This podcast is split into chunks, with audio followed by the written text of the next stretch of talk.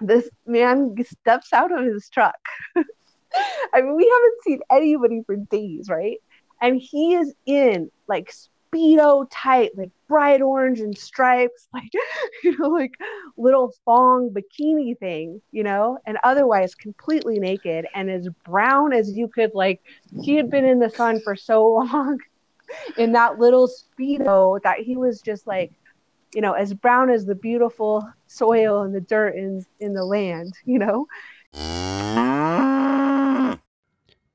Hello again, friends. Thank you so much for joining me here. It is Greg with the Wisdom of the Wilderness podcast. Thank you for being here and spending a little bit of your day learning something new. We are here to share wisdom gained from time spent in nature with a dose of inspirational and empowering stories of everyday people that move through uncharted territory, both literal and figurative. I hope you are as excited as I am to get to this week's episode. Here we go. Hey, friends, we are back, and this is going to be part two, the second part of last week's episode with Nature Wise Mama. Uh, it was a great conversation, and as I mentioned in last week's episode, uh, it got cut off, and there's a whole freaking hallelujah bunch of audio difficulties in last week's episode, but this one is better. I listened to the whole thing, and uh, it's pretty good. So yeah, just working with equipment, there are always fun things that happen with the Wi-Fi's and whatnot. But uh, without further ado, there's a lot of different topics that we talk about in this episode. There's going to be a whole bunch of links in the show notes, and I'll link to this on the blog as well. But it's it's a good conversation to have, and we get to talk about some outdoor adventures and the learnings that come from outdoor adventures, the the reference points we have for how to move forward through life and everything from letting go to move into the unknown the dream spaces uh, the benefits of dirt how to have a dirt shower um, did you know that sweat balls up? Just gonna leave that. Just gonna leave that. You'll have to listen at about the 29 minute mark. Uh, leaving no trace.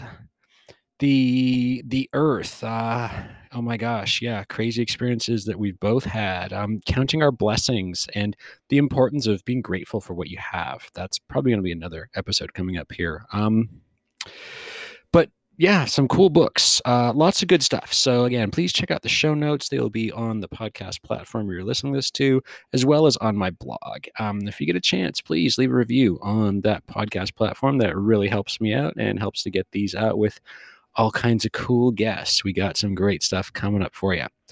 But without further ado, the temperature is supposed to drop to boom, 10 Fahrenheit overnight. Yes, it is mid April, but it's a little bit cold. But it's sunny and beautiful, and I just saw a hawk fly by. So, all those hawk medicine people, hello to you. All right, here we go. Part two with Nature Wise Mama right after the cow. Okay, and uh, so that um, remember how I met, and then it was windy, and then it was sunny, and then it was cloudy, and like it was going to rain, and then um, Jen shared a story, and it was sunny again, and then abruptly the um, audio dropped on my end, so I shared this super interesting story that nobody heard except for the baby hawks and the neighbor's yard from me. Um, so we're going to pick back up here, and I'm going to acknowledge this because this is what I do. Because no part of anything is perfect. So if anyone has a perfectionist issue, um, this is probably not the place to be listening. uh, but anyway, uh, Jen was sharing about energy connection and just mentioned that um, once upon a time I lived in Denver and we had shared we nearly came didn't quite connect at that point. Uh, and I used to drive out to Moab pretty frequently to exp- and uh, for those of you who aren't listening in America or Colorado or geographical awareness in America, um, Denver, Colorado, city in geographical center of America. Uh, geographical centers somewhere in western Kansas pretty close to Western Kansas. And in all reality, spoiler alert, the airport's actually in Kansas, but they don't tell you that. They say it's Denver, but you got to drive for a while. Anyway, that's a to Moab, and uh, the exciting way that I preferred to drive, uh, you always take ice, or you can one route, I guess you take. Most people state drive like a thousand miles an hour, and it's pretty fast. Um, and when you get to the and, and there's not a lot of scenery, it, a lot of buildings and signs of human habitation. And then hit the major state road, and uh, or you can pull off middle of nowhere, Utah, and uh, take a left turn and start going south on Utah Highway. This, but I realized I didn't know where I'm going to be. And uh, if, if you're following along on the map, Yeah. there's only one other. Um, so Highway 128. It doesn't look like much, but you get in a places, and you end up following the Colorado River. There is no cell phone reception until you pretty much get to the bridge.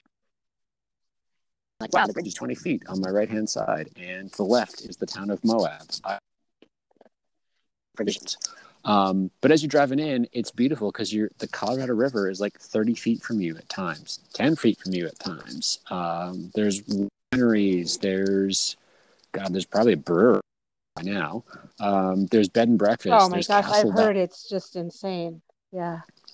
It it is magical. Like Castle Valley is like world renowned climbing area, and that's off to your left hand side, and you can drive down to like the mountains that Edward Abbey climbed and talked about in Desert Solitaire. It's it's beautiful. Um, I was driving in that way. Yeah, right. Like ah, it's Great climbing. it, it is like such It a great place. And if anybody out there is a climber, like to um, exert yourself a lot, except for climbing, you can go. Is it three thirteen?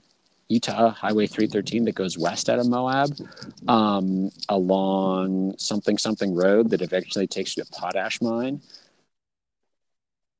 Now I'm sitting outside with my laptop, but uh, you can actually park your car or truck, as it were, and sit in the bed of your pickup truck and belay people because the climbing is literally right beside the road. And there's petroglyphs and there's all kinds of stuff. But it's an amazing area for climbing. Indian Creek is down there. Uh, it's magical and it's now busy year round. And uh, a little synchronicity story, one of them that I was going to share is driving out there one fall and no, it was May. Scratch that. It was May. Fall was a different time. Uh, driving out there and coming in from the north, and there's a whole row of campgrounds along Highway 128, and they're all right on the river. Some of the sites are literally on the river, some are not, but it's a great place to be. You can hop in the river and cool down. Uh, it's a little bit cooler than town. It's not a campground with generators and televisions blaring.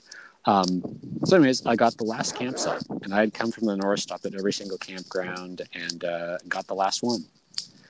And about 10 minutes after I got there and had just paid and was setting up my tent, uh, a rental car showed up, and it had two people in it uh, from a European country. And uh, I waved them down. Was like, "Hey, like I got here. Like I just paid for the spot, but you're welcome to join me because we got two vehicles and there's two tent spots and there's nothing further north." And I wagered correctly that they had come from the park for the day and were heading north. And uh, like they talked in their language and said no, thank you, and drove away. And I was like, "Well, I'll be here if you want to come back. So good luck." yeah. Uh, but, an, but about an hour later, I had set up my tent. I had got a little campfire going. I had just started cooking over the open campfire, and the rental car came back, and there they were.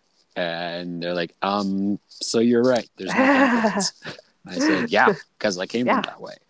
Yeah. And they're like, "Were you serious?" And I said, "Yeah, totally. Like I've been in the spot where I don't know where I'm going to stay, and uh, you know, ended up I've slept in a car, I've slept in a truck, I've slept in all kinds of crazy places because there wasn't anywhere when I was on a trip. I was like, "You're welcome to hang out here. Like, come and tell me a bit about where you're from and what you want to do, because I've literally got every map of the area in the back of my car right now. So, what do you want to know and where do you want to go?"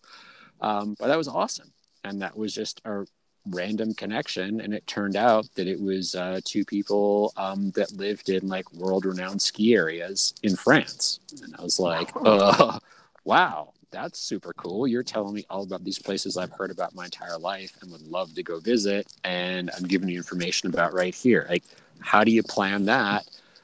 How did I know it wasn't, or who knew that it wasn't going to be somebody who just wanted to come in and smoke weed and get drunk and be loud and rowdy?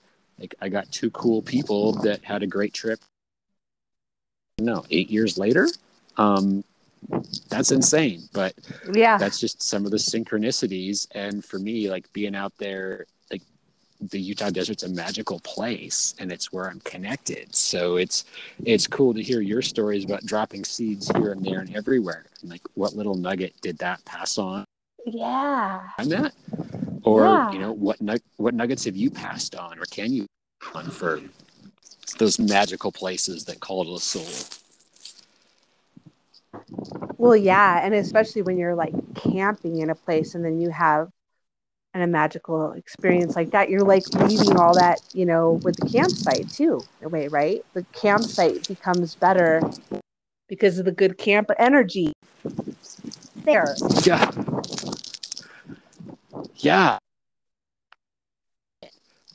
or Yeah. transmuted it or whatever you want to call it. And then the next Um, person that got to use that camping space got to reap the rewards, right? And feel that good energy. Totally. Yeah. Like, have you had any experiences in a, your heart and it's like, wow, all of these, you know, did conscious, did my energy, did this nature connection create it? And then all of a sudden, like, it's, wow, here I am. Holy cow. Uh, you just pretty much described my whole life path.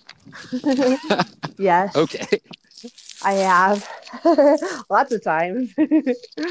um, so, yeah, I don't know which one do you want. You want me to put them all in a hat and then Sure. Yeah. Yeah. Put them all in a hat. Pick and, one I out. don't know. Pick, pick out number uh, 17.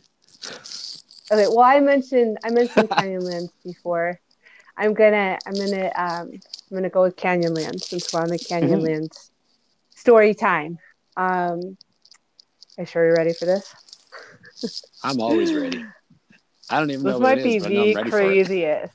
This might be the craziest Canyonland story you ever hear. I've been there lots of times into Moab, and I love Mhm. climbing there. Oh my gosh, you're so right. All the cracks there fit my arms and my hands perfectly, and it's so easy to climb up them. It's just such a Mhm. joy when a climb is that effortless. You know, like, Yeah. "Woo, look at me."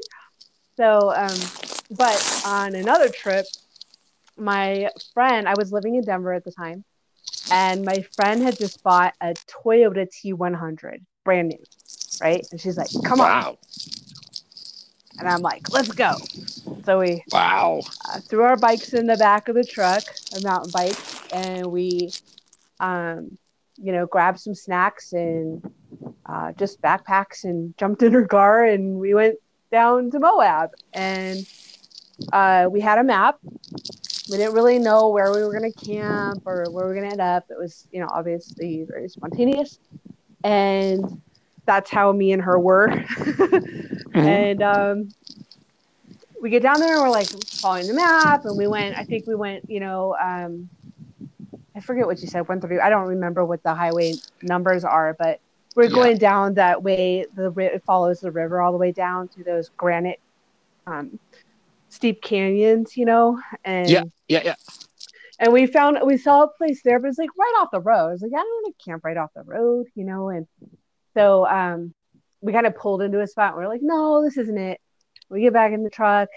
How many people have done this going camping, right? You like don't can't find that perfect spot. Just like the guy you were talking about that is like, oh Yeah. no, we're gonna go look around. You're like, I'll be here when you get Yeah. back. Um, kind of like Yeah. that. So we're driving around. It was like that didn't work out. So then um, uh, we tried I think we, we took another route and because we were just following this is before GPS, right? So we were just following a paper map. She was she was driving, and I was navigating. I was like, was it this way? We ended up at one of those like toll booths, you know, to get into the Canyonlands where You pay Oh, to get yeah. in, you know, and all that. And we're like, uh uh not paying. We turn around, make a U turn, leave. And I'm like, okay, let's go this way. And we go this other direction. We end up in this really interesting, like, water treatment area. Like, I don't know Okay. exactly what the, it was like a, you know, it was like in a sci fi movie when you, when you go to the, like, the secret, you know, the secret space where they're like, you know, studying aliens or something. Yeah. You like drive Yeah, and you're like, are we X-Men. supposed to be here? There's like no trespassing signs. It's like, well, we're not turning around, so we trespass, drive around this weird, uh, probably a water treatment facility, and then and then do a circle and end up right back on the road when when we turned off to go on that. And I was like, oh no, we're not going back. you know, so Yeah. at that point, I see off into the tall grass, you know, that like big, tall yellow grass you see, Yeah. and and then just mud, basically like red dirt. And there was two tire tracks like that had laid down the grass. And I look and I was like, and she's like, no, I don't want to go back the way we just came. We had been driving all the way from Denver. We were ready to camp. And Yeah. I was, I was like, I can I, I don't know if I, what kind of language I can use in the podcast. You can say So whatever you want. okay so i um i throw the map in the back of the truck and i said fuck it go that way and i pointed to the little tracks right in the grass and my friend nikki called her nikki name is nicole so fun um she just like just turns the wheel all the way over and just steers the car straight towards the tracks and just starts taking off and I'm like, yeah, you know, so excited. Yeah. And um, then we're driving up, and it brings us to a road with a gate, like a cattle gate, and the cattle gate's wide open. I'm like, whoa, check it out. There's a road, and we get on the road, and we start cruising on the road. Ends up like ten, turns out we um spend four days, three nights on this road that we found. Uh, driving sometimes we'd stop and bike a little bit um, hike around you know just just exploring the place um, and at night we found a way to get down to the river because we were way way way up high on these plateaus that you know you just see canyons and canyons and lizards and cool cactus flowers and you know all the great stuff you see out there in the desert. And there's these super steep dirt roads that go down like the side of the canyon to the river and they're really steep and really long. They're probably i don't know maybe a mile mile and a half maybe some of them more like a half mile um Mhm. depending on how you know how far it goes down but they were like like just dirt carved out of the side of a mountain like no railing no nothing you know like super skinny so we go down those at night and camp by the river and on day three, we ran into a crew. It was the only people we saw. Or no, it was day two. It was day two. The only people we had seen back there for miles and miles and miles. We'd see all of a sudden like hundreds of bikers and then a truck, this big old gray truck carrying water for the bikers.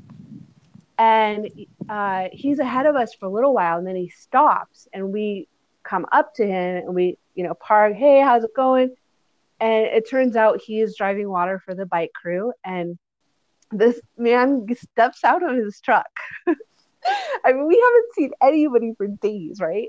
And he is in like speedo tight, like bright orange and stripes, like you know, like little thong bikini thing, you know, and otherwise completely naked and as brown as you could like he had been in the sun for so long in that little speedo that he was just like you know as brown as the beautiful soil and the dirt in in the land you know he just blended right in and he was he was just crazy. And um we took some pictures we hung out with him talked to him we took some pictures and then went on our way.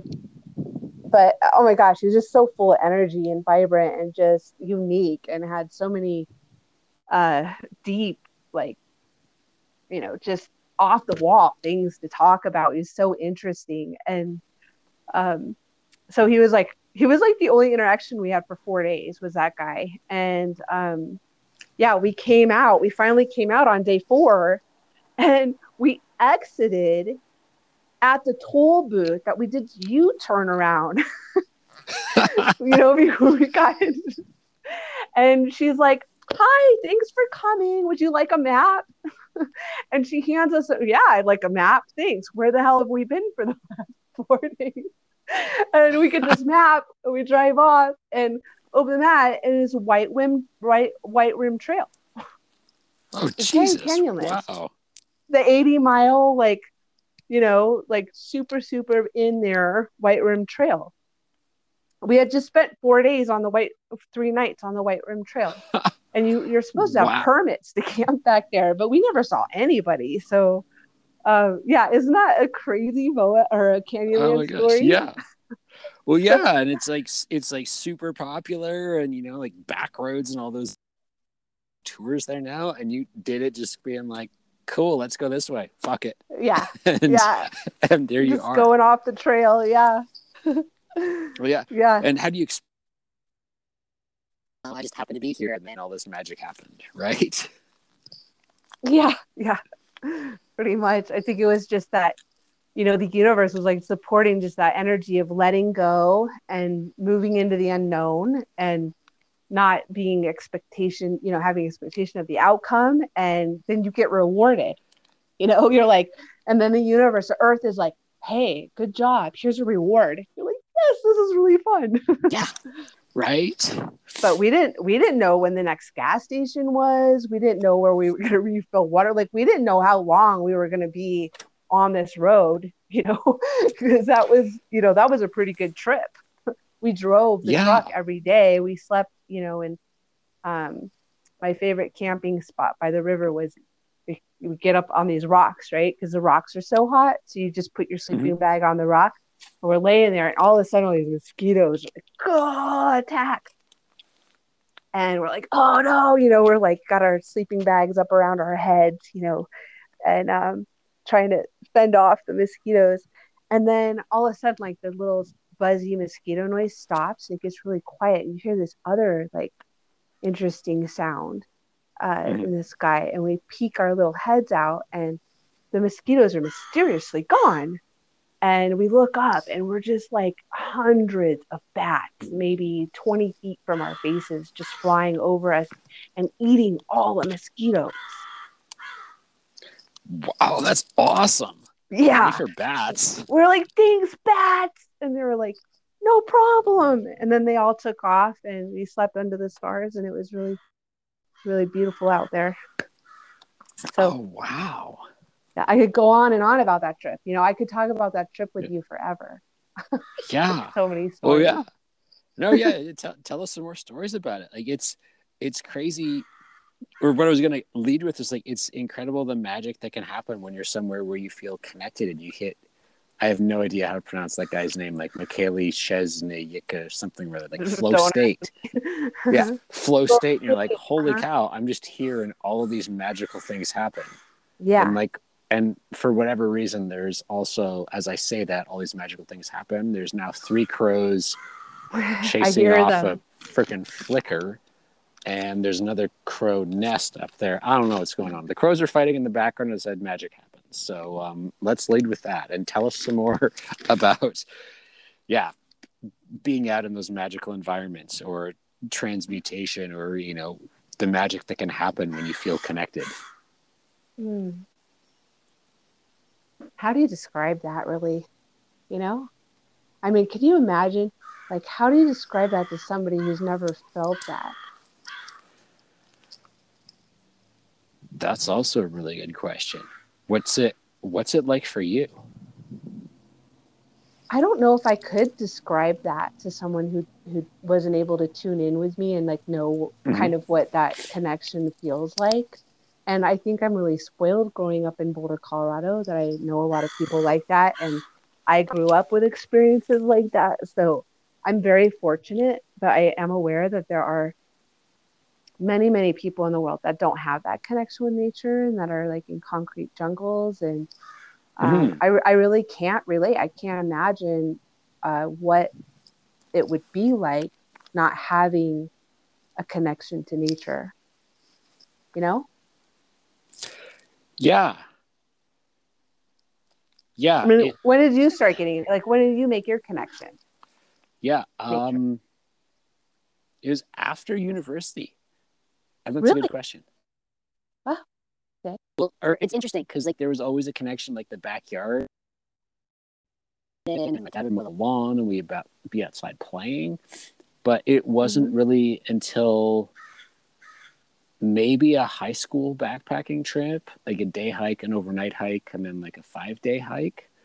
Ah. but even then it was cool. kind of like eh i don't know about this what i did notice was like at that at that point i was very different i was like holy cow i lost like 20 pounds on this five day trip and i felt better but it wasn't until getting out of like the city mentality go go go do you do all of these things you're always busy to be like i'm on nature time Mhm. you know i'm gonna i'm gonna drive out and go hiking and like wow i feel better on saturdays because i went and hiked a 14er today or two 14ers today or four 14ers today depending on where you are. Um Have you done that? uh yeah because what it oh god i'm gonna i'm gonna blank on this. I'm gonna have to look at it on 14ers.com um yeah three and then one that doesn't count because its prominence isn't enough because you don't go down and then gain enough elevation. But sherman lincoln bross and something i want to say um yeah. But it, it's not like oh that's a big deal. It's like hey the summit you just like walk a mile when you're already at like 13.5 so it, Okay. It doesn't yeah. like wow it's not like i went eight miles or 10 miles up to 14000 feet. It's like oh hey i'm already here. Oh it's only that far away. Might as well go do it. Mhm. Mhm. um but yeah it, it was more like being a little bit having the connection being younger and then almost like having it shut down by the education system and like you need to focus on grades and focus on this and focus on this. And you know getting into it as a oh okay cool well what else do i do here i'll go try this and then meeting a friend who was working on the 14ers in grad school um, but since then, it's been like you know the was it the hockey stick graph or something?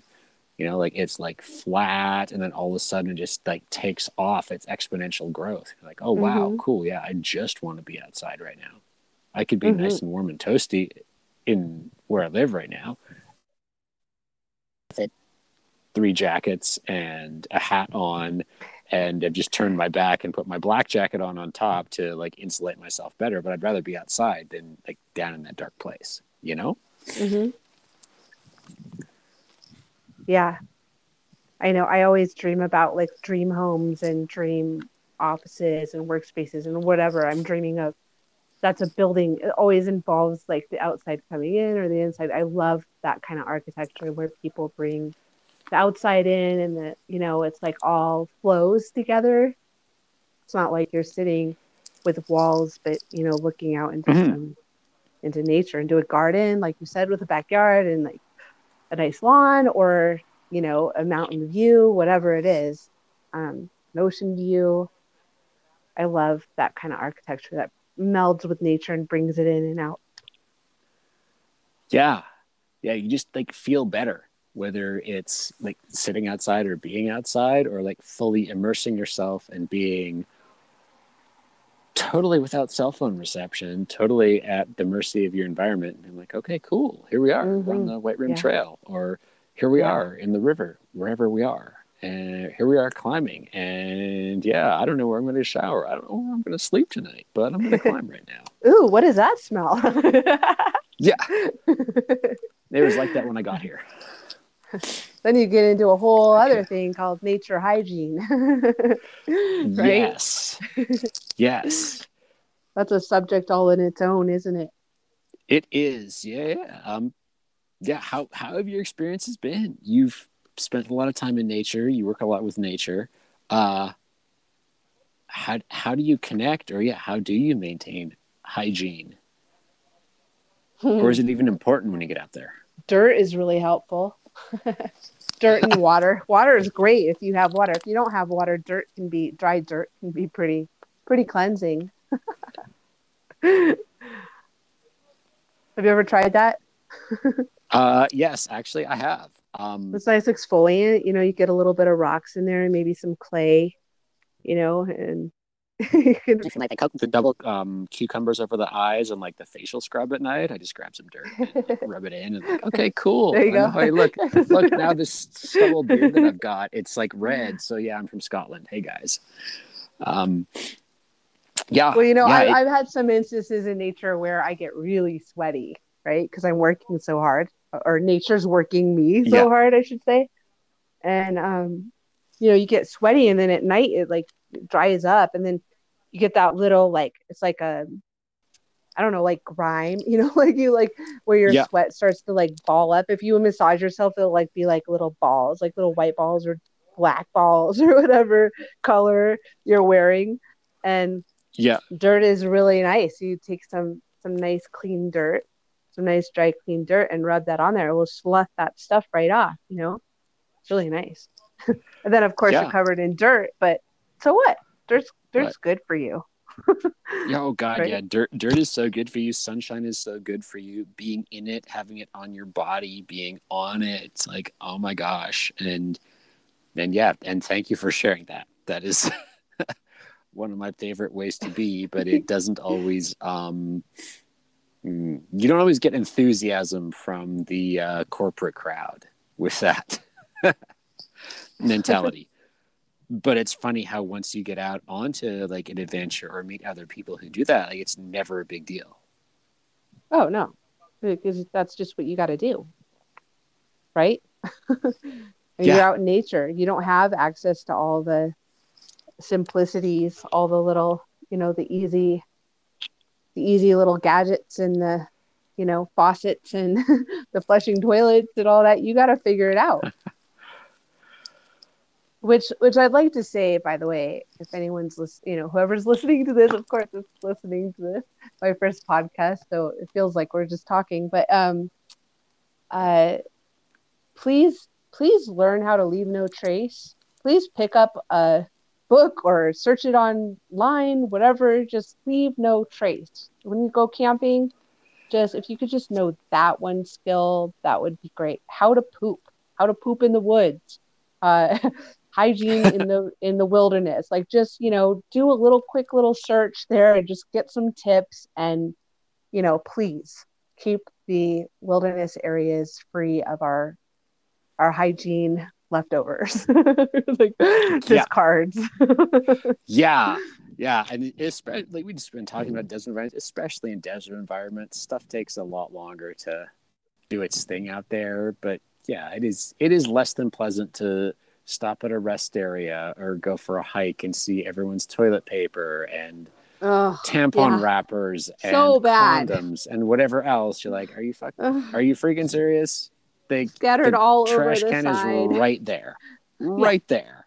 Well, even if there's not a trash can and you're on the mountain, you know, just put pick it up, put it in a bag, or know how to bury it, or know what to do, you know, so that the next person walking along does not have to see that you just did all your hygiene business right there, right? yeah. Yeah.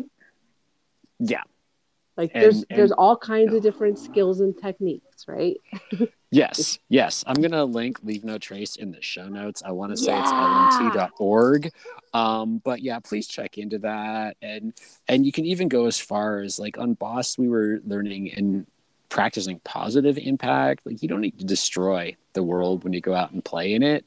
There's a lot of ways that you can help it out and help it look natural and stay natural. Uh, and that involves not like cutting off pieces of it and um, burning wherever. So please, please, please, please read read LNT. Yes, please do Oh us and everybody a favor. Yes, yes. Well, yeah. Th- thank you for sharing. Always a, a big question. Uh, you know, anything you read for outdoor life, or going hiking, or backpacking the PCT, or living your van life in uh, downtown Seattle, or wherever it is. That's like people's biggest question. Oh my god, I don't know how I'm gonna poop. I, I, I can't do it because I don't know where I'm gonna poop. Um, so yeah, thank you for sharing that because it is important. And, It is. It really is. And for whatever reason, a giant concern. Who knows? There you have it. It is all good. there you Um, have it. Yeah. Yeah. How have you, how, how have your nature experiences helped you like process or manage some of the challenges you've had throughout your life? Is that, you know, not to lead too much, like, is that your happy place? Is that your decompression Mhm. place? Um, how, yeah. How where and why do you connect? Um, that's a big question. uh, awareness again, right? Just the simple act of bringing me into a state of awareness. Nature is so good for that. If You're stuck in your head, or you're bottled up in emotions, or stuck in a place. It's a great place to go get your mind unstuck, right? Because it pulls you in, and you don't really have a choice but to be aware and start noticing your environment when you're in the wilderness. So I think that, you know, I always say that nature is the best shaman, you know. Um, you know, you all you have to do is just go sit in nature and it will start teaching you immediately as long as you, you know, you're you're aware and you can watch and you can observe what's going on. Um, the more you do it, right, the more skilled you become at it and it gets easier and easier and more enjoyable, right? So I guess and and grounding. I'd have to say that awareness and grounding. So um I just love how grounding nature is. Like you sit on the ground and it just pulls all the all the you know energy that's not serving you, like any kind of stress energy or worry energy or whatever it is uh, you you might be experiencing because of life it just you know pulls all that energy that that energy out of you and it sucks it into the ground and then it gets composted you know it gets um, eaten by the earth and the earth turns it into something good and you don't have to hold it anymore and you're grounded and you feel the roots and you feel the vibrations of the earth and uh, it just you know it just brings you right to where you're supposed to be so i think having that and then being so visual you know was my Mm-hmm. my own metaverse because I don't need an electronic metaverse, right? Yeah. Um, so just tapping into my own metaverse, I can bring, you know, memories and experiences or just the thought of a tree. You know, I could just it could just simply be like, oh, I'm gonna focus on a tree, and boom, like there's a tree, and then I can, you know, tune into that tree and see where it starts to take me, and it's grounding. And so I think that's how it's helped me because I have no earth in my in my uh, astrological chart.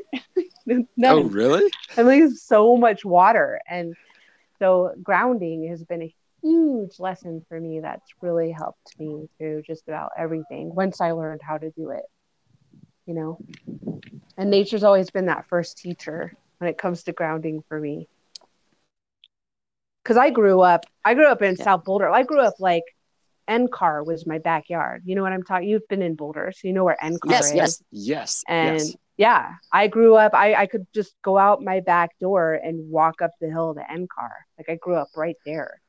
So I was on the mountain, you know, I mean, I had a Yeah. deer in my backyard and, you know, um, cactus everywhere and, you know, just it was and back then it was like there was nobody here. So it was like an enchanted forest. You wouldn't see anybody. You don't see dogs. You don't see hikers. You don't see anybody up there. Just maybe people go coming and going from ncar you know um working there. But yeah it was just my own backyard. Boulder was my backyard growing up. The the flatirons and the foothills Wow. And oh my Yeah. gosh, I just have I just have to share for anybody who hasn't been there, like y'all should check out uh NCAR or just yeah, put into your in um, Boulder, Colorado, because you're um you're in the Front Range, you're in the foothills. Like you can, oh my god, that you could just walk from your house to do that. Like I used to drive 45 minutes to get to Boulder to go hiking, and that was awesome enough. It's yeah, incredible Yeah, that you could have that. And but now it's so saturated, you know, so you can't have that experience anymore. You have to go Ooh, way deeper. yeah. You have to go. You have to go to like Walden now. If you want that oh God, experience, you know, because it's so saturated now. The Front Range that you know everyone's hiking all the time, and they got their dogs, and they got the coolest, latest gear, and some don't, and um, some people know what they're doing, and some people don't, and it's you know, it's just it's almost like a city on a mountain. It is a city on a mountain, you know. But Yeah. NCAR, you know, NCAR just had a huge fire right up there. really? Oh yeah, isn't that interesting? Uh huh. Huh? And I mean, what do you what do you think about the fires going on here? You've heard of them, right? There, You've heard of yes, yeah, fires? yeah. Well, yeah, and I can remember being. I have um, very close friends a little further south in Denver, and like getting text messages like, "Hey, we're evacuating. Hey, the Yeah. fire's going this way." Um, I am kind of blanking on what what that was, but maybe like in the fall there was those fires. In, was it the fall or like January? There were the fires in Longmont, and all of a sudden was like, "Wow, this fire started here, and everything's burning, and the hospital might burn, and get out, and it's hundred mile an hour winds. Like that's not normal. Those Yeah. don't just happen. That's a freaking tornado in Oklahoma. Yeah. Well, out here since 2020, the fires are definitely beginning. Um, very interesting. not your Yeah. typical, you know, not your typical Colorado wildflowers any fires anymore. It's you know, it's been um, interesting. We're getting more of them more often. You heard about just the recent one um, in Louisville, right? That burned Yes. like Marshall and, and you know, yeah, I mean, the Marshall what a, what was a it, yes. coincidence, right? That the that the power lines keep falling like in South Boulder, out Marshall, now NCAR. Wow, huh? What an Mhm. interesting location that three fires have already broken out and made Boulder, you know, residents evacuate. I mean, Louisville and Marshall, tons of damage. Me and my son were at the park the other day, and you know, you see all the cleanup crews like going through the neighborhood, just cleaning up all the houses that were completely burned to the ground. You know, and Jesus. yeah, I think it made national news. I don't know. I don't know. I don't watch Yeah. the news, but um, it was it was really a huge deal, and they just keep happening in South Boulder around NCAR. I just think that's really interesting that we've never had fires up here, you know, like, and all of a sudden, Yeah. this seems to be in the prime real estate location of Boulder, Colorado, that all these fires Wow. are happening. So I'm not Yeah. saying anything, you know, but Yeah. no, th- I have There are. Yeah, I'm go su- I, it's sus. It's sus. My son would say, Yeah. that's sus, mom. I think it's us. Yeah, but yeah, there's all the things going on that yeah, there's stuff we can see, there's ways we connect, and there's other things you're like, huh, that's interesting. And yeah. yeah. Yeah, it's like being in a, a first responder class or something. Like, so would you walk up and you can see that the femur is bent in two places? And you're like, wow, holy cow. Don't say that out loud. You say, that's interesting. How does my leg look? It looks interesting. I think like I kind of had a thought, similar thought to that when I broke my my uh, fibula. it was like you know looking at it. Oh, that yeah. wow. That is interesting. Is, isn't that supposed to be over there? Oh, that's not right. That's definitely not right. Yeah. yep. Okay, gosh, I'm, I'm going to go into that. So, broken fibula, like tib fib, um, and for anybody who's not super anatomical, fibula is the uh, big bone, your shin bone, basically, the lower leg bone. Fibula is on the out. Right. You tibia, Um, tibia, and the fibula. Two bones. Yeah. Uh, do you do you have an interesting story of how that happened, and or like how did you heal from that? Did you use some of your magic? Did uh, you do the the symptom management system? How did that go? Um. Well, for the first two hours, when the sun shifted off the mountain in the snow that I was sitting in, I tried to drag myself to the other side, like pretty far, probably about 35 feet on the other side of the woods, so that I could get back in the sun again because I was freezing my ass off. so I broke it um, snowboarding, and I was a very, um, I'm not going to say expert snowboarder, but I, you know, we were doing uh, a cliff run um, in the trees. So there's mm-hmm. probably about eight cliffs in this tree run um, up in East Vail, mm-hmm. and mm-hmm. uh, we were we were going off the first cliff, right? And I saw my line. Okay, here's a lesson. I mm-hmm. saw my line. You know how? Do you, have you snowboarded before? Uh, I grew up. Ski, I grew up ski racing. Yes, so I know exactly what you mean. But okay, yeah, and trees. For, You've been through the trees. Oh yeah, I used to ski Mary Jane every weekend. Okay. So. Okay, so yeah. So you know when you find your line through your trees, you're like you see your line, and you're like, okay, I'm going to take that line. Well, I had my line, and it looked really epic off the cliff. Right, I was super excited about it. And then my friend, who I was boarding with that morning, went off a different ledge of the cliff, you know, and it was just before me. So his line went off to the right, and I could kind of see mine forward. And I mm-hmm. hear him just, whoa, take my line. Like he's so, you know, just like, whoo, take my line. So against my instinct, against my good feeling, gut feeling about my line, I took a hard right and followed his line, right? and I get airborne and I look down and there's a giant freaking bare rock right in my landing. Like a huge, like probably, I don't know, maybe, maybe 10 feet wide, you know, maybe 10 mm-hmm. by five or something, like a giant open bare rock in the middle of the snow. And I knew I was, I was going to hit the rock you know, like I, I was coming right at it. So I did this thing, I like shifted my weight in air and I actually just cleared the rock. And then I looked up and I was like, oh shit, tree.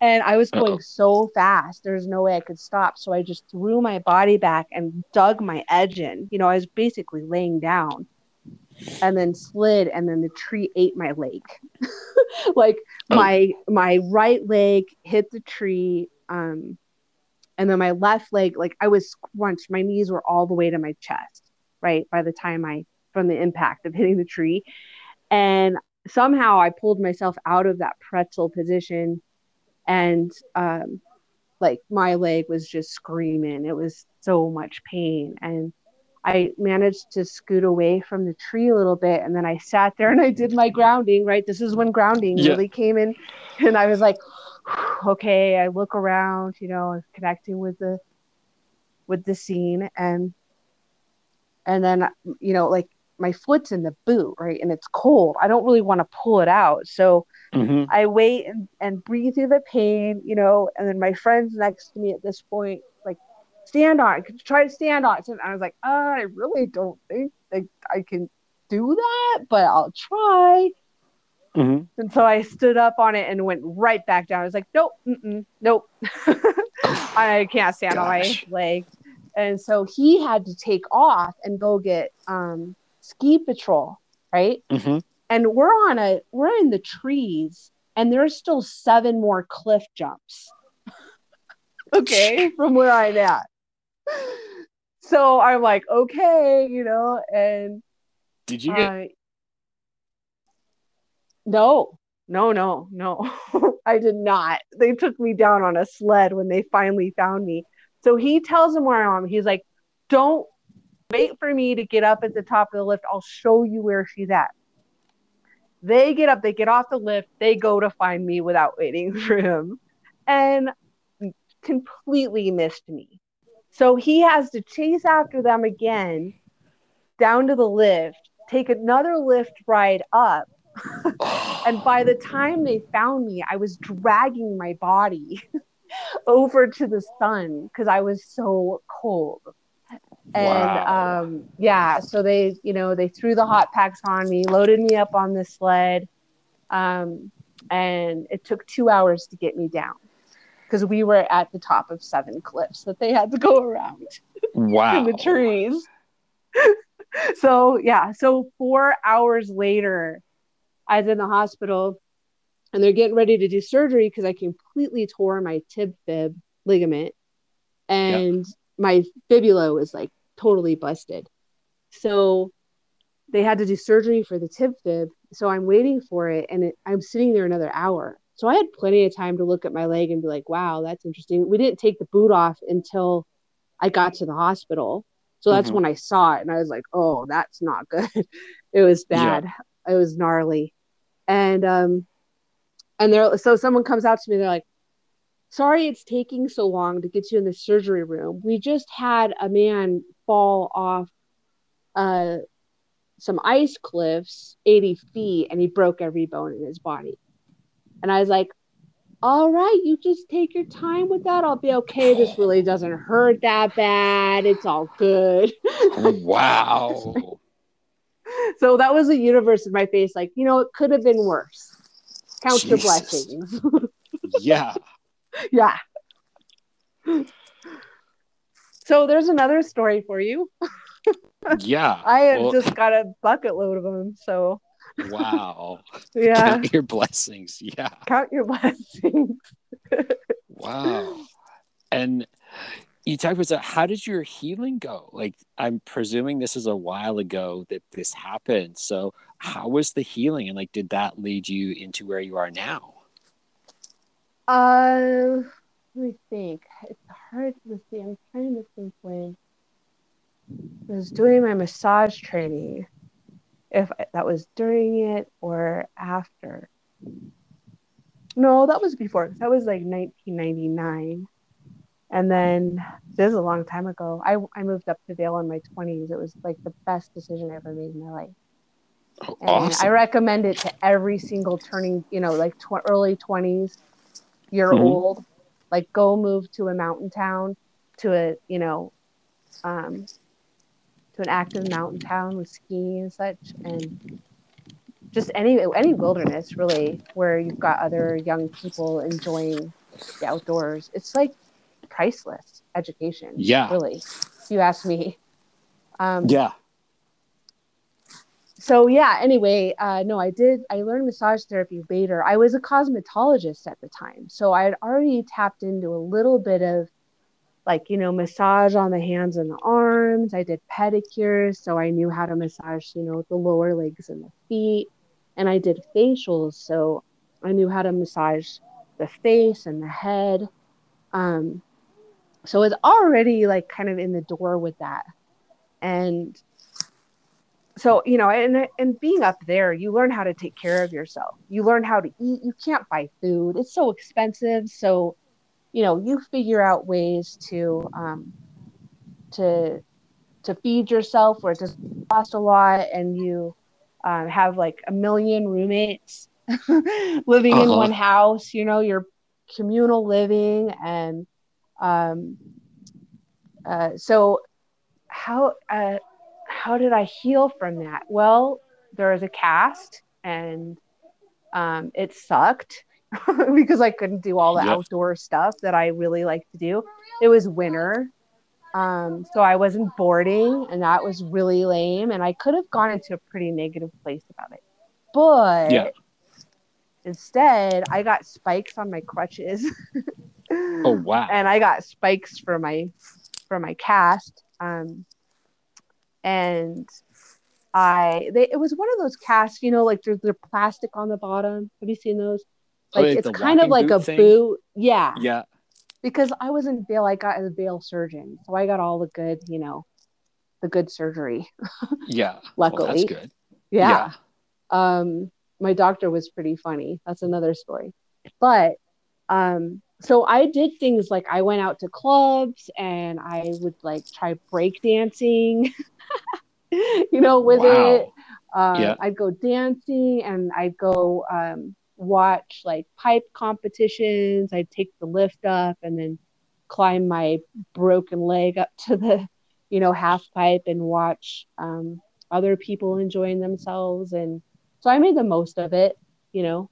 Um, I think that was the best thing I could have done is to, to instead of letting all the negativity of it, like the, the pain and the I don't get to do this and I don't get to do that, mm. instead of letting that, of course, that got to me.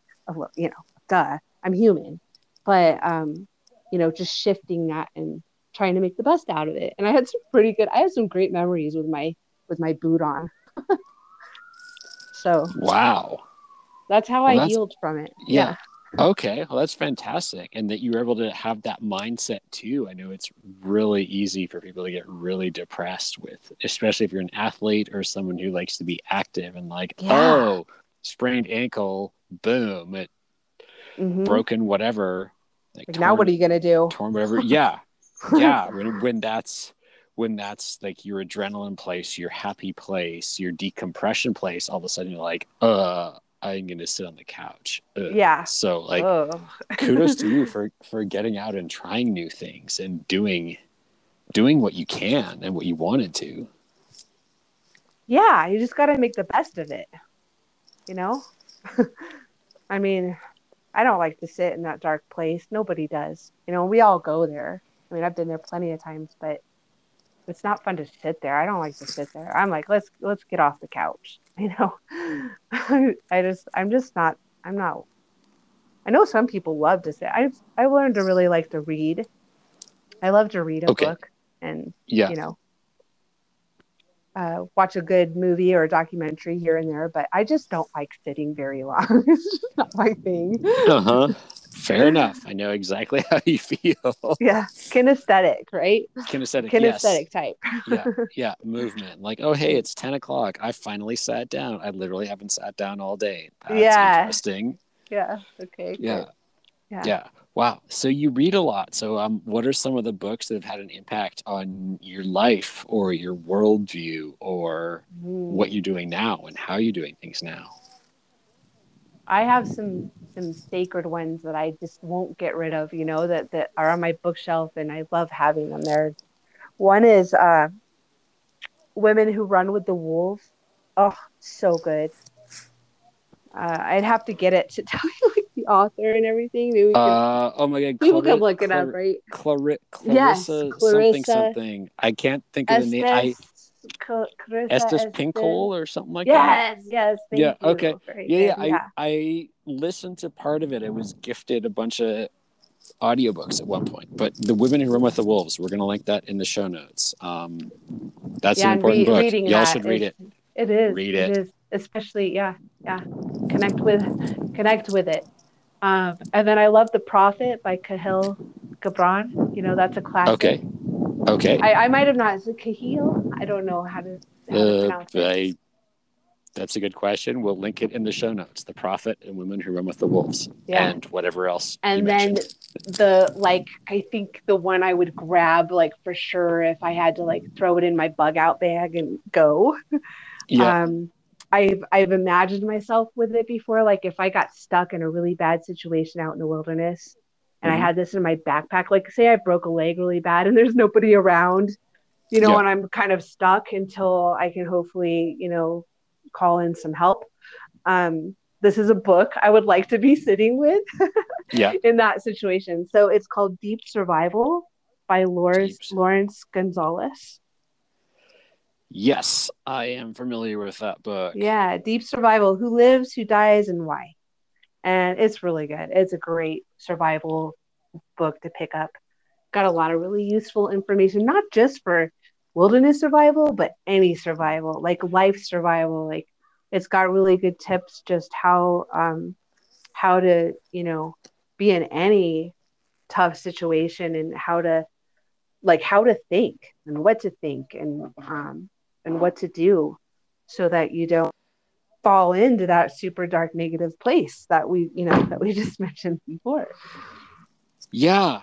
Yeah no, that that is a, a great book to read. And especially like you said like it's it's one thing to be in the wilderness but a lot of those lessons that you learn outside and being in nature like they transfer to real life. And you're like or Oh yeah. to life that is that is not in nature. Like oh hey cool. If i can go and do this thing i have that confidence. I have that capability to do it. If i can get down this run of my mountain this. If i can jump this on my board i can do this. If i can go and run five miles i can do that. It's it's so powerful our connection with being outdoors and the skills that we learn outside like really can impact and uh, empower us in other aspects of life whatever they are. Um, so thank yeah thank you for sharing that book because it is a fantastic one. Yeah, that's that's great. You know it. Yes It is. It is so good. Yeah, so Yeah. that's like the top one. Like, you know, those other ones I mentioned are just so wise, so insightful, but then that one is just like that's the survival manual, I think. yeah well yeah and and and to connect it but also like the yeah like you mentioned like the life parts like it all connects with life whether you find yourself by yourself doing something or you know starting a new job uh creating a business like it's all valuable lessons It is, that can be is, yeah. It is. It's like it should be called like it will deep survival. That's good deep into life, basically. Life survival. Any yeah situation.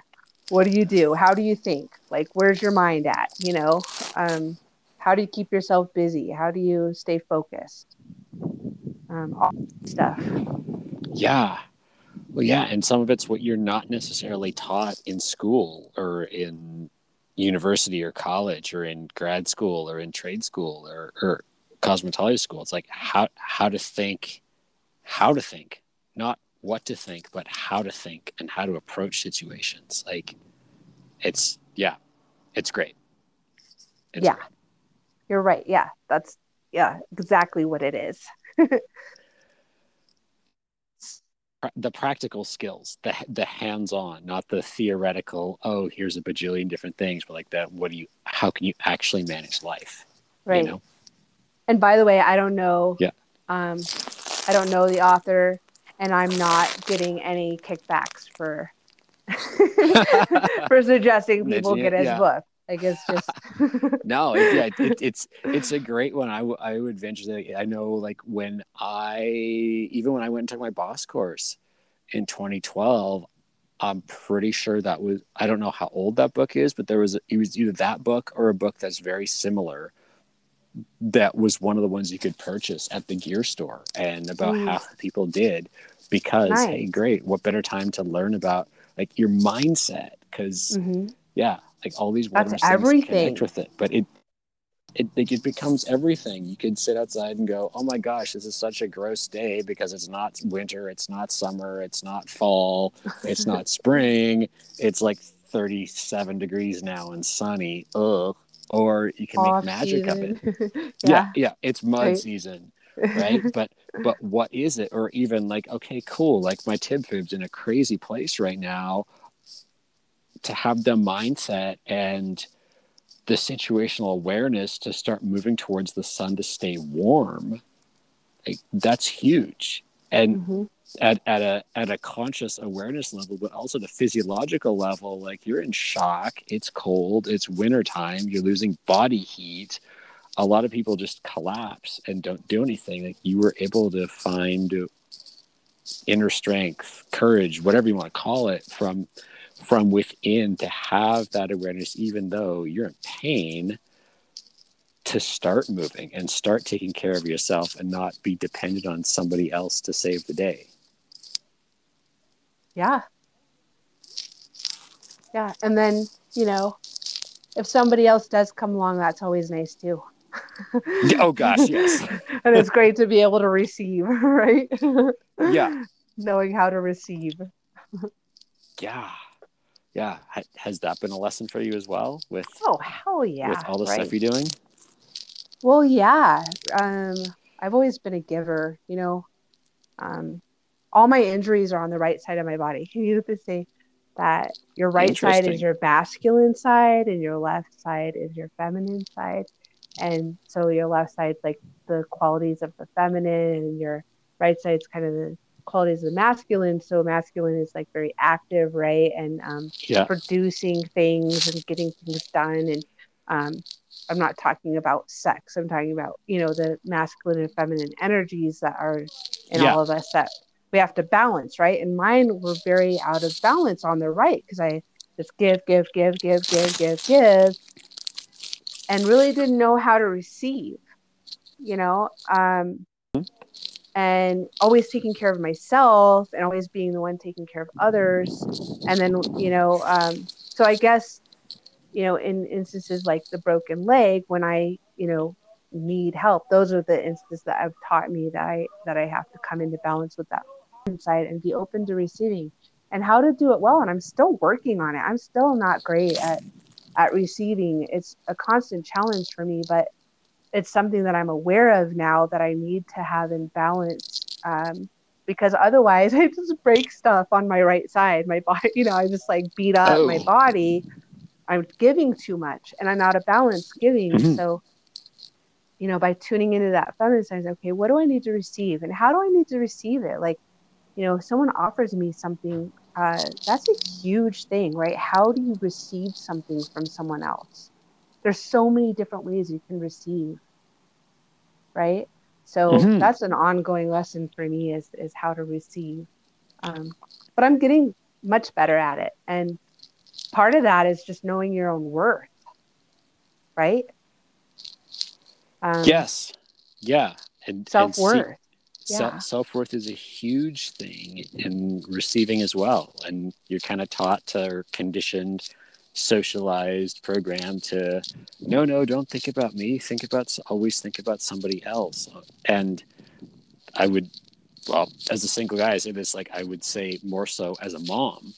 For anything, everyone else's needs are ahead of yours for the most part, and stepping into like it's okay to have my own needs it's okay to take care of myself sometimes, you know? hmm Yeah. But you have to, because if not, then you get broken. Yeah. then you break because you can't you can't be out of balance with that. You have to find that balance, and it's all over in nature, right? You, you can't go anywhere without seeing things working in harmony. Sometimes it goes a little bit out of balance, but then you're like, why? And how do we bring it back into balance? And um, yeah, so I'm always working on that. But the giving side has Mhm. definitely always been heavy, and I was taught that. My mom was a people pleaser, you know, and um, so you know, I learned that from her. Like, oh, you you know, you make people make people happy. Go and make people happy, and uh, that doesn't actually make people happy when you go try to make them be happy. that was what I've learned. Yeah. so, and a lot of that about is receiving, right? Like, what, how can I be a service to you? What do you need today? Um, you know, and then receiving that response and then receiving what your response is to that response. How does that make you feel? Where does that shift your energy? Mhm. You know, it's like a ongoing process Yeah. Yeah. and it's like a- awareness. yeah. yes. Yes. A, a process and awareness and a, like a, some type of dance of back and forth between or you're giving, you're receiving. How does that, you know, intertwine or make the uh, infinity symbol going back and forth between or multiple people or different people at different times. And be like okay cool yeah. Everything needs to be in balance. And when it's out you get a very quick lesson it's out. You know, when you were just talking just then, I felt you spinning uh, like an infinity symbol. oh because i was doing I felt it. Yeah, I felt and, it. Like, and the tra- yeah. and the train's honking right now too? Yeah Oh, is it? yeah. Or I, I can hear it. Hopefully the headphones don't hear it. But yeah there's a the train tracks are about eight blocks away and they love to honk their horns oh, okay. I've got one that goes across um, my back patio, and but it's just a really slow train. It only goes like once or twice a day. It's just moving lumber to the lumber yard, so it's super slow. It's very short, and he Mhm. really only honks when we go out and ask him to like go give a wave. You know, oh that's awesome. That's like the best part of being a yeah. Yeah, You Yeah. like walk out and you like pull your arm down a couple times with a trucker or with anybody and you're supposed to Yeah. honk your horn. Like that's how life works. and they're like, "I see you," and you're like, "Thank you, good to be seen." Right? Yes. Yeah. Thank you for seeing me. Yeah, because it can Acknowledging happen. me. Yeah, that that's a good point. I'd never even considered that part, but how it is something from like how such simple gestures can have such a huge impact. Like this person I've never met and probably will never see again saw me and recognized me and responded. yeah it's so magical. And how like i look at people all the time and try and make that connection in the world when i'm out and about. And so many people are just they're it's like they're shut off. They look they're looking down or at something or they're in the to the point where they they don't even see you Mhm. and you kind of want to like wave your hand in front of their face and be like snap your fingers like hello you know um just completely checked out it's it's so that's so strange to me like stepford wife you know he goes into all these zombified movies where you're just Oh like my gosh, "Whoa." yeah, yeah. And the, you're actually a robot. Those parts just fell off. Yeah, and I'm sure sometimes I'm probably in that place. You know, I'm not saying that I'm above that or anything. Um, I'm sure there's times where I'm not, my focus or awareness is not there, and um, I might look like that zombie. You know, where someone's like, "Hello, wake up," and I- and and if anyone does see me like that, please do. Please wave your hand in front of my face. Yeah. so, yeah. Yeah. I I'm really is awesome. enjoying our conversation. This is a lot of fun. This has been great. Uh, wow, there's like a bajillion other options for things too. yeah, that's so uh, fun. Isn't that so fun when you meet someone and you just you have that like vibe? You just enjoy telling each other. Oh, speaking of stories, hello. Yeah. Will you please tell me a boss story? I've been wanting to take A boss, boss classes. Oh I've been wanting to do the 14 day. Did you do the 14 day one? I I wanted to 14 do that since I was like 18 years old when I first learned what boss was. And when you said you went there, I was like, Yeah. oh, this flame of jealousy, envious came out. I was like, okay, this is Oh cool. wow. This is cool. You know, like pull that back in. Okay, this isn't Yeah. this isn't about him getting something that I want that I didn't get. This is about him Yeah. sharing an experience with me that I can't wait to feel and hear your experience Okay. so that I can have that journey. Yeah. Yeah. Okay. Yay. Um gosh there's yeah there's a lot of stories. And it's interesting because it was uh nine years ago now or nine years in july ago now but it's had such a huge impact on my life. And kind of like all the things we've talked about it was that deep nature connection. And not that i wasn't connected before but to go into a space where you are without technology there is no phone there is no watch. Uh, my course we could take a digital camera with us. I took one and hey spoiler alert batteries die. Um, so i think i took like maybe two dozen photos in the first two days and then didn't even didn't even have the impulse to grab my camera again for the rest of the course because it kind of hit me hey i'm in this moment i can experience it or i can try and take a picture of it. And you know Yeah. going along and seeing it like people have when the course first finished um you know everybody shared emails and then there was a couple email threads went on for you know a couple months or so. And you know oh this person took photos every day. So like they put their photos into dropbox or i don't even know what it was back around back then. Maybe dropbox. Um and it, i was looking at some recently. I was like i it's crazy because the things i remember are very specific experiences and there's other things where it's out of my memory until i see a photo.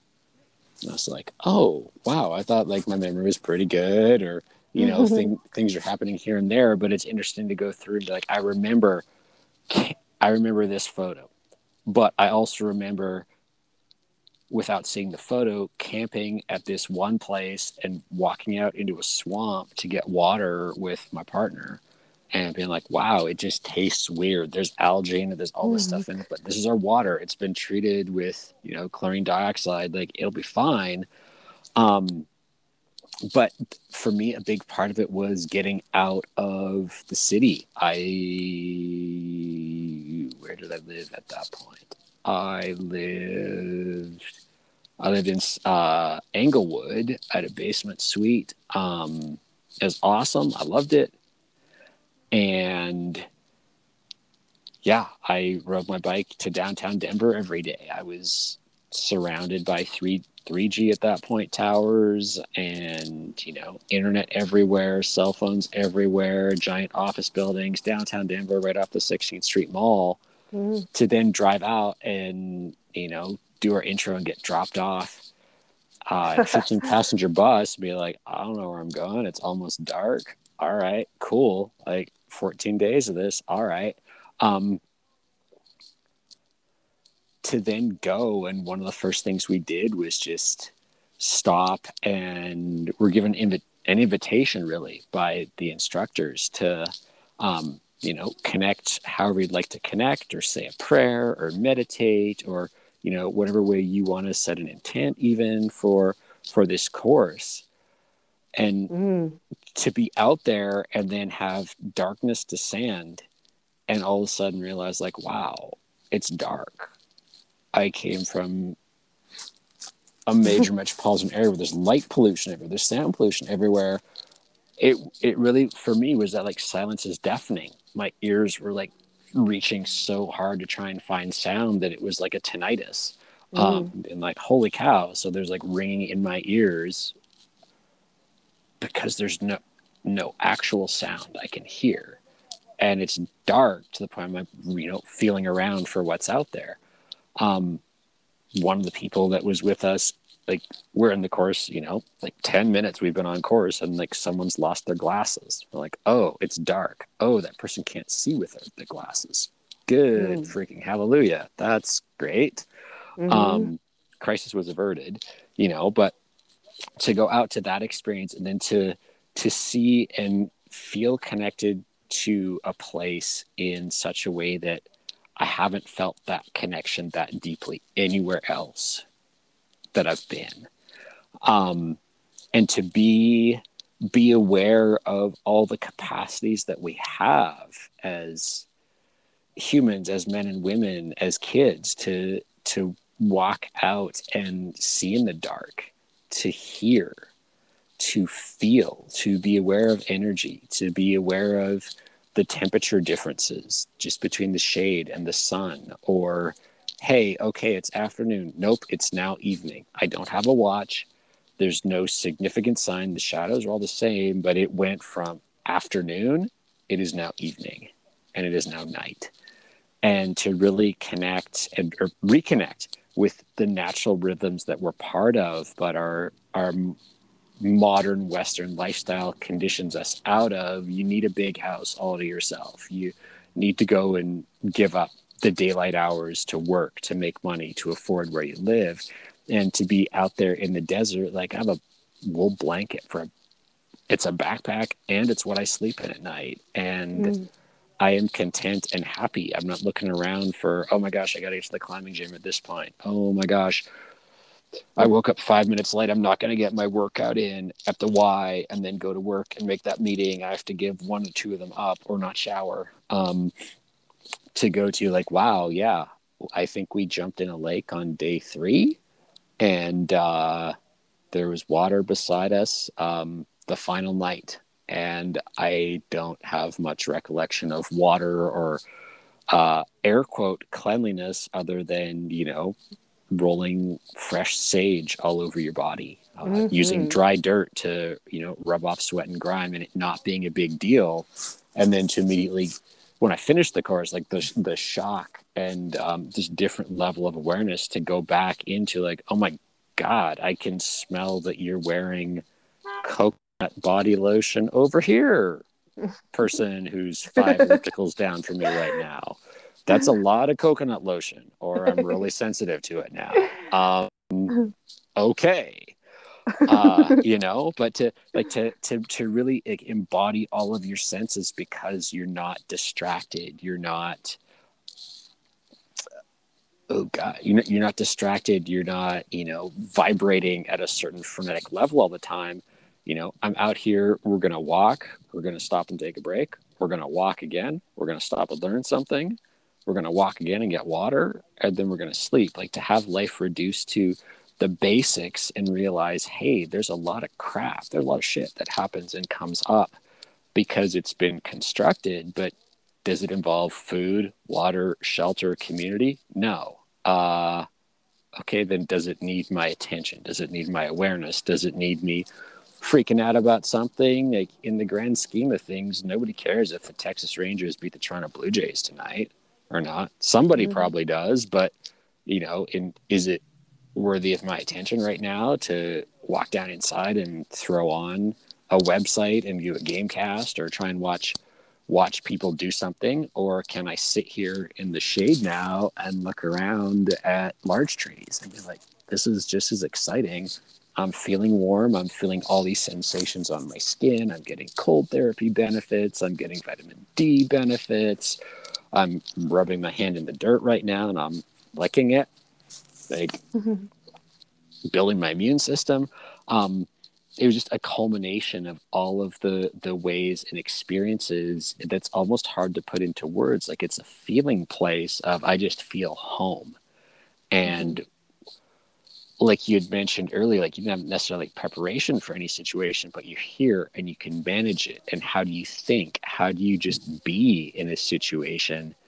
And then to expand that out into everything that's happened since then whether whether it was going back to work in that office, um, whether it was to be in a high stress environment, or whether it was to drive back out to to Boulder, or drive back out to Canyonlands, or drive back out to Blanding. Um, these are all places in Utah. Feel free to check a map. Um, they're magical. Don't go there; they're getting too busy, but they're magical. So maybe leave Pick them for me, me up on your way. Yeah, yeah right.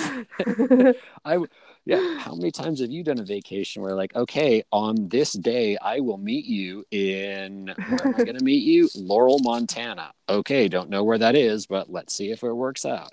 Hey you're doing a book presentation in missoula montana on that day? I bet i can make it. Wedding in byers colorado on this day? Yeah all right cool. Um, like seeing those magical connections and stuff and being like wow these these are these deep connections. And then to expand that out into what's more important is you know pieces of plastic you can exchange for a bag of oats or a beer or uh, a carton of milk.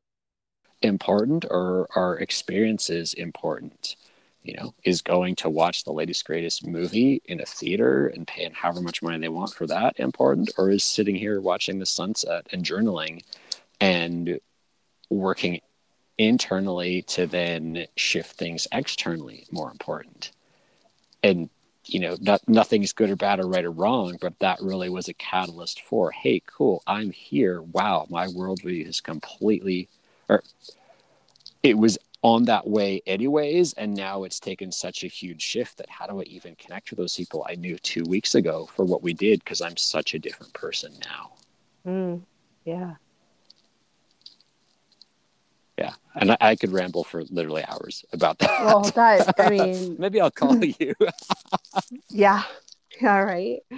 Take on the conversation all night. I mean we could just yeah. be up you know? Yeah. Um yeah I I think you know what a beautiful perspective that is, and it's so true. Like the way you you just verbalize that just blew my mind. I mean, that was just so good. I mean, it was like I I knew exactly. You know, I could relate to everything you said. Um, in my experience, being you know when I when I've been out there, and I also I want to ask you like what mm-hmm. um mm-hmm. what what was your biggest fear that came up when you were out there like you definitely that's the other thing about these kind of experiences right like mm-hmm. you could watch a, a, sci-fi movie or a or a um, high action pack movie but you're not going to get the or even a horror movie but you're not going to get the adrenaline rush that you get when you're out in the wilderness and yeah. like fear comes up and you're like oh i mean that is some hardcore adrenaline like if you want some entertainment yeah and some adrenaline like you know, right? So um, there is all the beauty too, like all the beautiful things that you felt and you saw. But then there's also you get you get uh, approached with situations and things that will, that can bring up some some deep fear, right? So I'm mm-hmm. wondering mm-hmm. on that specific trip, like what was your what was the biggest fear that came up for you? Mm. And like how did you pull yourself out of that? Yeah, good question. And thank you. wow. The you know the the biggest challenge that I saw going in was group dynamics. And mm. it, it even to say it out loud sounds kind of weird, but I remember before the course started calling multiple times me like okay i'm curious to to look into this but you know like is this going to be a whole bunch of uh, ex-military dudes running around with anger? Mm. like no that's not us. It's like okay cool. And then i'd wait and i'd you know call back a week later like okay cool. So is there a mix of men and women on this course? Because i don't want to be with a bunch of like alpha dudes or beta dudes or whatever. Like i want to actually have an experience where like everybody moves leadership around. Like no we we select you know that generally doesn't happen. I was like okay.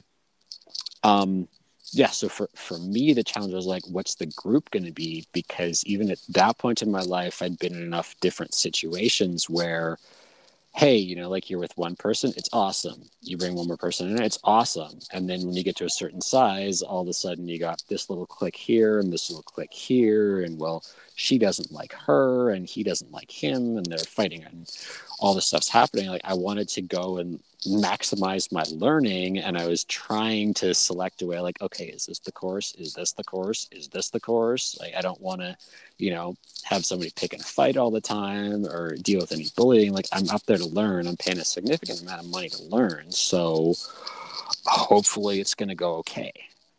And mm-hmm. that was alleviated pretty quick. Um, the the introduction part was pretty cool um, and then within a couple days, I was like, oh, okay, people are here to learn. Like people are here to experience. Um, I mean, there's a huge spiritual aspect to the course, as well as the primitive skills, as well as the like physical stamina and, and strength, and the mental and the mindset to get through everything. Um, yeah, and it, it's it's funny because like for me, there wasn't a part that was like, oh, I can't do it physically. It was the what's the rest of the group going to be like if there's something that might make me say, hey, I'm out. It would be like I'm not dealing with this bullshit rather than my body. Uh, and it's really funny because when we were doing the intros, like each staff member, you know, goes through your medical history, or um, if you're female, then there's a, you know, here's the protocols to use. Um, here's what we recommend for sanitation, blah, blah, blah. Um, so they came up to me and they're like, so this is your medical history? And I was like, yep. And they're like, uh, aren't you concerned about it? And I was like, nope. Hmm. Are you sure you're not concerned? I was like, well, they're like, what about broken ribs? It's like, uh, if my ribs break, more is probably wrong than my ribs breaking. So I'd probably be evacuated. Why would I bother being concerned about it? But yeah, like I, I know there, there was a mix with our course of like, oh my gosh, I've never peed outside in my life. What's going to happen? Um, oh god i'm going to be in the desert and like how do you poop outside in the desert? What's going to happen? Um, hmm. you know I've, I've never been more than a few hours without food in my life. How am i going to do you, you don't know how long you're going to be without food when you start off the course. Yeah um, mm-hmm. i don't recall any diet stuff um, but if you had any diet things like okay cool like i'm allergic to onions or i'm allergic to root vegetables like that would have been a huge uncertainty um, yeah, for me, it was like, okay, cool. Like, what's the group going to be like? And when are we going to get water? Wow. And, yeah. but at, at, at, at, the same time, like, I had done, I remember about the same time you mentioned, like, looking, hearing about the course and looking into it and forgetting about it. So, doing it in my 30s and being like, okay, mm. cool, or early 30s, um, being like, all right, so I'm going to be hiking up to 10 miles a day at elevation in the desert in the summer with no water and like a thousand calories a day. Um, might be a good idea to prepare for this. So I had already been training for a long time for different things. So I was like, okay, I'm going to get a membership to hot yoga. And I went to hot yoga at least five days a week from January until July and just went in. I was like, and I freaking love hot yoga. I really miss hot yoga right now. Yeah. But to get well, it used to started up here again, so Oh, awesome. That is promising. Yeah. I just had a Oh, client the other day that was like, I just came from hot yoga, and I'm like, oh, cool, it Oh, opened. Wonderful. Yeah. yeah. Nothing like stretches your hamstrings more than hot yoga if you have tight hamstrings. Well, it's just so Uh, nice to be warm too when you're doing all that. Like, it's not fun to be really cold and stretching when you're No. cold. You know, it's really No. nice to. And where you are, you're still in the cold. So, hmm yeah. Yeah. Yeah. I there is a possibility I throw a space heater in my bathroom and make that into a sauna later this afternoon. Well, yeah, that was really smart But- of you to, you know, to prep yourself like that because that's an intense program. And, you know, I don't know if you have to worry so much about the group that signs up because nobody is going to just sign up for that course and be like, oh, I want to do this. You know, like it's, Yeah. it's going to take a certain kind of person Yeah. to want to put themselves through that, you know, that experience. Yeah. so there I was minding my own business, and I decided the best thing I should do is sign up to see if I can deal with starvation, uh, dehydration, low calories, uh, exertion, and possibly hyperthermia uh, in the middle of summer somewhere where mail came by mule until the 1950s. Uh, okay. right. well, and depending on where you were, you know, what, Yeah. like rattlesnakes and Mhm. um, scorpions, maybe. I don't know where, Yeah, where, I don't. you oh gosh, I okay. We walked by a snake on the first day. I vividly Uh-huh. remember that because I was at the front. I was like, "Hey, look, there's a snake." Um, He's like, "Welcome to my world," pretty much, yeah, right? Like, yeah. But but yeah, like it was it was a lot of unknowns, and what was also kind of cool with doing that was like you didn't know what the unknowns were for someone else. So you'd be walking Mhm. along, and you have this bond from being in a situation or being being in a trans transformational space of I don't know what you know your deal breakers are, or, or you don't know what my deal breakers are, or what the fears or the uncertainties are, but to to be with people because with you know our group at twelve and then the instructors, I'm sure there were a lot more fears than were ever mentioned, and uh, I don't recall anybody really sharing at the time when we were there what what they were uncertain about, but to know that whatever it was, there was probably someone else in the group that had that same fear, and there was probably multiple people who weren't even mildly concerned about it. And to have that neat balance, it like kind of played played things off. And you know, when someone was stressed out, someone could be nice and calm, and it it might change day by day or person by person. But you know someone else someone stressed out hey i'm nice and calm and we can talk and i can hang out with you for a bit. And that helps just bring that energy down. Oh yeah, and you know so it, it was it was just such an interesting experience. Like oh god i could yeah i could still talk for days about that one but but Oh, to I- have it and and that deep connection i think i think too being outside people in my experience i found people are more open to communicate and to to talk about the deeper th- the more meaningful aspects of life Mhm. you know? Oh the the braves won the world series. Okay cool. Uh, oh this person won the election. Okay cool but when you're outside and if you're biking or trail running or whatever you're not necessarily looking eye to eye directly across the table from each other like you might be on a date or a job interview and there's that like intimidation factor you know i'm walking along and somebody's beside me and we're you know, navigating slick rock, like it's a lot easier to have and to let some of the stuff you've been holding on to go. I found. Not that that's Mhm. necessarily true for everybody, but right, yeah, yeah, hmm yeah. Has, Nice. has that been? Yeah, thank you. yeah. Has has that been a part of your experience, or or working with the people you have, or in your your situations even?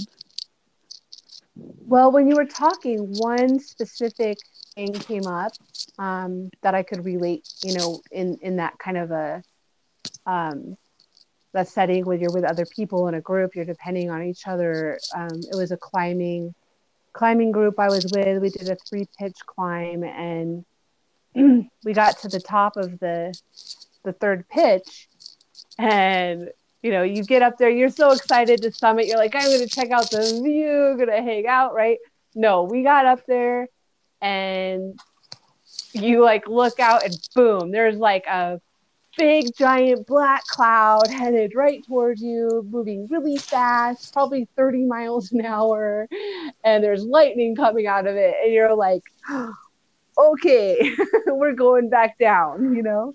And um so you know everyone had to um, in the group like belay really quick. We had to get down this three pitch climb that we just spent all day climbing up.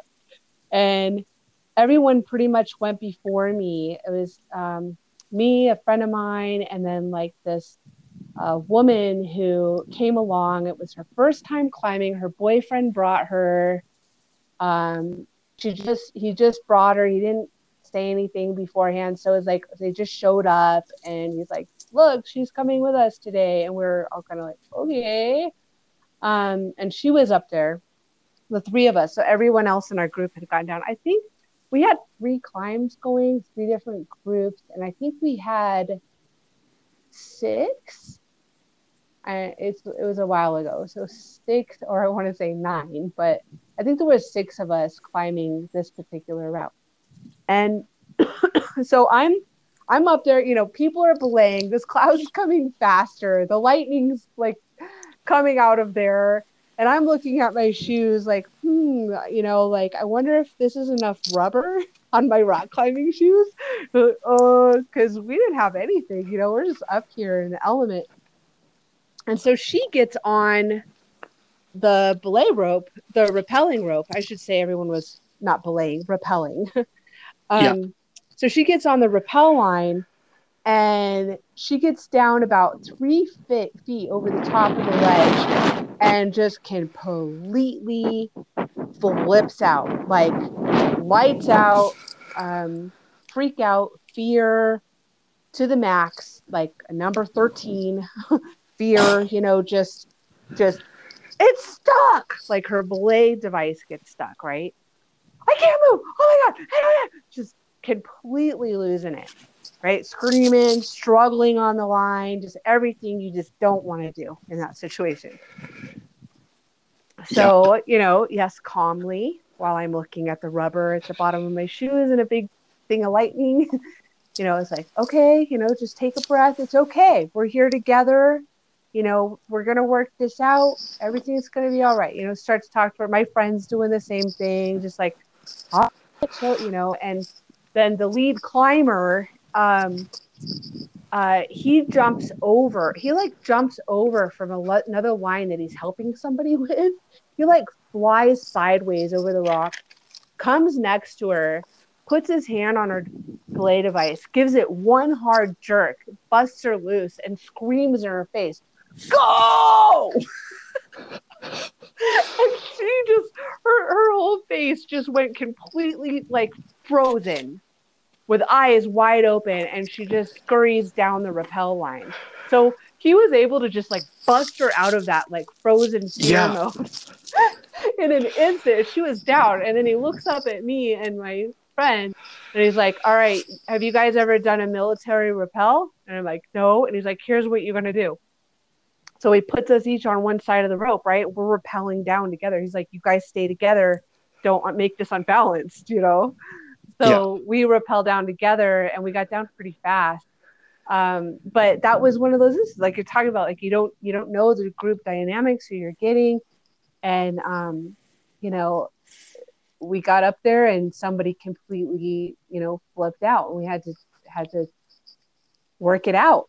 You know, I could have freaked out. I could have wanted to. Oh no, the lady's coming! Oh my god, I'm gonna die! Right? And my friend could have gone into this, like maybe hide, try to hide under part of the rock or something. But we all pulled it together and she got down safe. And I don't know if she's ever gone climbing ever again since wow. that experience. Um, we all kind of gave her boyfriend a hard time afterwards when everyone was safe and down, you know, like um you know, like good luck getting your girlfriend to go climbing with you again. Like, you know, like why would you take your girlfriend on on a first time climb like this? It was it was on granite, you know. It, it was like the it was like some pretty hard rock, you know, some pretty advanced rock climbing, and she's she was a beginner. She had never climbed a rock in her life. Poor woman. Jesus. yeah. So that's what came to mind when you were telling me about walking along with someone and you know and being Mm. that situation. Mhm. That popped up. Yep, that one. I think Yeah. we could make lots of stories pop up in my head. We could just go back and forth. Probably. it's so fun though. I love your stories. They're really inspiring and really wise and um just really heart centered and grounded and real. So real. I like making real connections with people. Awesome. Well, thank you. That's yeah. Hopefully that's what I'm here to do. Feels like that's something people can benefit from and like take little globs of wisdom or advice or oh hey, don't do that into real Yeah. life, you know. Yeah. To how do I poop? Oh gosh, yeah. It all comes down to that, right? yeah. No, it's funny. It does. And like there's a lot of different strategies and ways people can do it and types of holes you can dig and positions you can use. And there's probably a book out there. I remember seeing illustrations with like stickman at one point and oh god. Yeah. Could probably write like a a tantra, the tantra of poop. right? Oh Like- gosh. Oh gosh, you like definitely the- could. Do you want to open that door? Uh, I don't think so. No. Yeah. no, I think I'll keep that. Thank you for now. Okay. Fair enough. I not even gonna go there. No. No. I'll just Awesome. say I'll just say that I'm very happy with my microbiome at the moment. It's always a work in process and I'm feeling pretty content with where I'm at in the poop department. um, it's all about gut health, you know, and exercise and movement. Eh, movement. It's all about movement. yes. Yeah. Yeah. Movement of anything and everything. That is, oh gosh, that is always good. Cool. I have those Uh, little, you know, those little like smiley aches in my cheek yeah. from laughing. That's great. Oh, wonderful. Wonderful. And I have sunshine on my feet and my face right now. and I'm laughing too, so thank you. Nice. We just Yeah. got we just got a little cloud cover. I think you know it's interesting. You think you hear all the con- the quote unquote conspiracy stuff, right? Are they Mhm. blocking out our sun? and sometimes it feels like that. You're like, wait a minute, where did the sun go? It's like instantaneous, you know. like, Yeah. Wait a minute, where'd that go? But the sky lo- really looks um so awesome here. I love the clouds in Colorado. They're amazing. And thank you very much for joining me on today's episode, friends. It is always fun for me to record these, and I do hope you get a lot out of them. As always, if you enjoyed this, please share with your friends, your family members, your colleagues, your coworkers, your hairdresser, the guy at the restaurant, uh, wherever you're going. I do my best to research these and give a lot of good information. And there's a lot of people out there that can benefit from hearing the stories and also having that perspective shift that can come along with with listening. As well, if you get a chance, I do encourage you. It really helps me out if you can leave a five star review at the podcast platform you're listening to, as well as maybe even write something. So, uh, yeah, if you get a chance, please do that. I prefer Apple Podcast is how I listen to things, but I know that uh, Stitcher's out there, Spotify's out there, Google Play or Google Podcast. There's a whole bunch of them. So if you get a chance, please do drop a five star rating and leave a review. That would be fantastic. And with that, have a wonderful day, friends. We will catch you on the next episode of The Wisdom of the Wilderness.